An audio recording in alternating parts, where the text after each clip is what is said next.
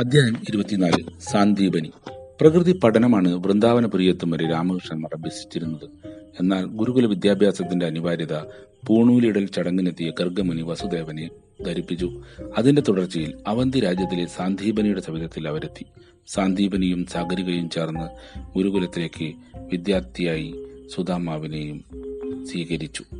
മുനി പാരമ്പര്യത്തിന്റെ സവിശേഷതകൾ നിറഞ്ഞ വിദ്യാഭ്യാസ കേന്ദ്രമായിരുന്നു അവിടം. പത്നി സമേതനായി ഓരോ വിദ്യയും തുടരുമ്പോഴും ഒരു ദുഃഖം അവരിൽ നിലനിന്നു. എങ്കിലും ശിക്ഷയുടെ താവളത്തിൽ ഒട്ടും അത് പ്രകടവുമായില്ല. അറുപത്തിനാല് കലകൾ ആയോധന വിധികൾ അനുചിതം അവിടെ നടന്നു. അതിനൊപ്പം ഗാർഹികമായ ചടങ്ങുകളും അനുക്രമങ്ങളിലും ഓരോരുത്തരും സജീവമായി. വിറകെടുക്കൽ അതിൽ പ്രധാനമായിരുന്നു. ഗുരുവിനും ഭാര്യയ്ക്കും എല്ലാ കുട്ടികളോടും ഒരുപോലെയായിരുന്നു മതിപ്പെങ്കിലും സുദാമാവിന്റെ ചെയ്തികളിൽ ഗുരുപത്നി ഒരു പ്രത്യേക വാത്സല്യം പുലർത്തി നിന്നു. വീരന്മാരായ രാമകൃഷ്ണന്മാർക്ക് അതിലൊട്ടും അതൃപ്തിയും ഉണ്ടായിരുന്നില്ല. പുലർകാലം മുതൽ വിദ്യാദാനത്തിൽ പുതിയ പടവുകൾ കയറി ഗുരുകുല പഠനം പുതിയ പദങ്ങൾ താണ്ടി. ഒരു നാൾ വിറക് ശേഖരിക്കാനായി പല സംഘങ്ങളായി അവർ നീങ്ങി. കൃഷ്ണനും സുധാമാവും ചേർന്ന് ഒരു ദിശയിലേക്ക്. അങ്ങനെ നീങ്ങവേ ഇടിയോടെ മഴയോടെ പ്രകൃതി മാറി. രാത്രിയുടെ വരവും വന്നു. ഒറ്റപ്പെട്ടു പോയ അവർ ഒരു ഗുഹാമുഖത്തിൽ അഭയം തേടി. അപ്പോഴും കൃഷ്ണൻ പുഞ്ചിരിച്ചു. സുധാമാവിന് അത് കരുത്തേകി. ദുഷ്ടമൃഗങ്ങൾ വന്നാലോ? മഴയൊട്ട് ശമിക്കുന്നുമില്ല. ഭീതിതമായ നിമിഷങ്ങൾ. ആ വേളയിലുണ്ട് സുധാമാവ് എന്തോ കഴിക്കുന്നത് പോലെ തോന്നി. ഗുരുമാതാവ് പ്രത്യേക വാത്സല്യത്തിൽ നയിച്ച അവിലായിരുന്നു അത്. കൃഷ്ണനൊട്ട് അതറിഞ്ഞുമില്ല. ഹേ സഖേ അങ്ങ് എന്താണ് ചവയ്ക്കുന്നത്? എല്ലാം അറിയുന്നവനാണെങ്കിലും ഒരു കുസൃതി ചോദ്യമായിരുന്നു അത്. അപ്പോഴും തനിക്കായി മാത്രം തന്ന അയച്ചതാണെന്ന് പുറത്തറിയിക്കാതിരിക്കാൻ സുധാമാവ് ഒന്നുമില്ലെന്ന് ഉറപ്പിച്ചു പറഞ്ഞു. ഈ കഴിക്കുന്ന ആഹാര വസ്തുവുമായി എന്നെ സൽക്കരിക്കാൻ കൂട്ടുകാരാ നിങ്ങൾ എന്റെ അടുത്തൊരു നാൾ വരുമെന്ന് പറഞ്ഞു. ആ നാൾ ഒടുങ്ങി. പിറ്റേന്ന് പ്രഭാതത്തിൽ തന്നെ അവർ ഒന്നടങ്കം ഗുരു സമീപമെത്തി.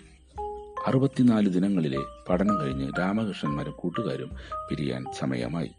ഗുരുദക്ഷിണയുടെ നേരമായി. എന്താണ് അങ്ങേക്ക് പ്രിയങ്കരമായത്? കൃഷ്ണൻ ഗുരുവിനോട് ആരാഞ്ഞു.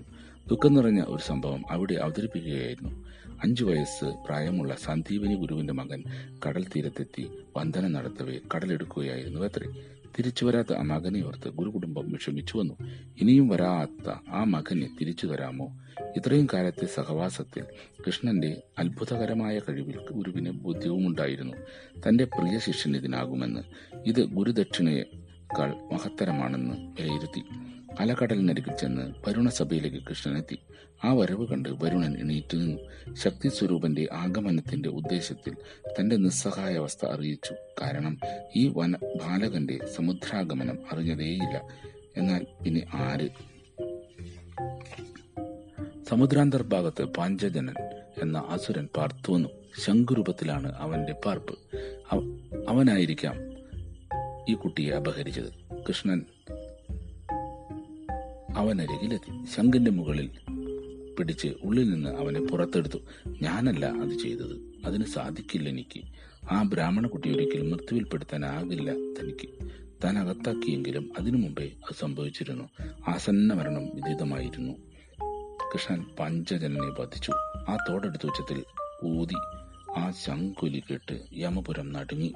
ചിത്രഗുപ്തനും സംഘവും മരണ ധർമ്മത്തിൽ നിന്നും ഞൊടിയിടം മാറി നിന്നു. കൃഷ്ണനരികിൽ യമനെത്തി. അവതരിപ്പിച്ച കാര്യം ആയുസ് നീട്ടിക്കൊടുത്ത് ഗുരുപുത്രനെ കൃഷ്ണന് മുമ്പിൽ കൃഷ്ണന് മുമ്പിൽ നിർത്തി. ശങ്കൂതി സമുദ്രാന്തർ ഭാഗത്തു നിന്ന് കൃഷ്ണൻ പുറത്തു വന്നു.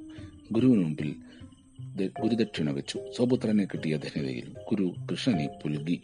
അമൃതത്വം നേടിയ ഗുരുഭവനത്തിൽ നിന്ന് രാമകൃഷ്ണന്മാർ മധുരയിലേക്ക് തിരിച്ചു. വിദ്യാഭ്യാസ കാലഘട്ടത്തിന് ശേഷം വിദ്യാധരന്മാരായി വരുന്ന യാദവ് പ്രതിനിധികളെ മധുര വരവേറ്റു. കൃഷ്ണന് മുമ്പിൽ സകലരും നമിച്ചു. അന്നു മുതൽ കൃഷ്ണാലങ്കാരമായി പാഞ്ചജന്യം ചേർന്നു.